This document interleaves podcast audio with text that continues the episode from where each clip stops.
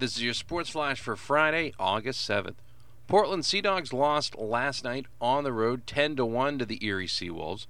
Justin Haley took the loss, allowing four runs and four and a third innings pitched, while Austin Kubitza got the win for Erie to go to 7 and 10 on the season. Sea Dogs open up a three-game series in Akron tonight against the Rubber Ducks. First pitch is scheduled for 7:05 p.m.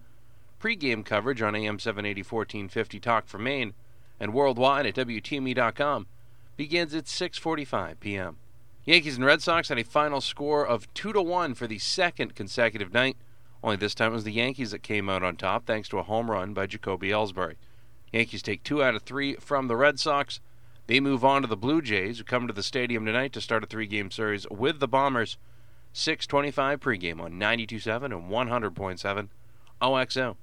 Find out all the news on local sports happening during the summer at mbr.org, Maine's best resource for sports. I'm Matty Boutwell, and that's your local sports flash.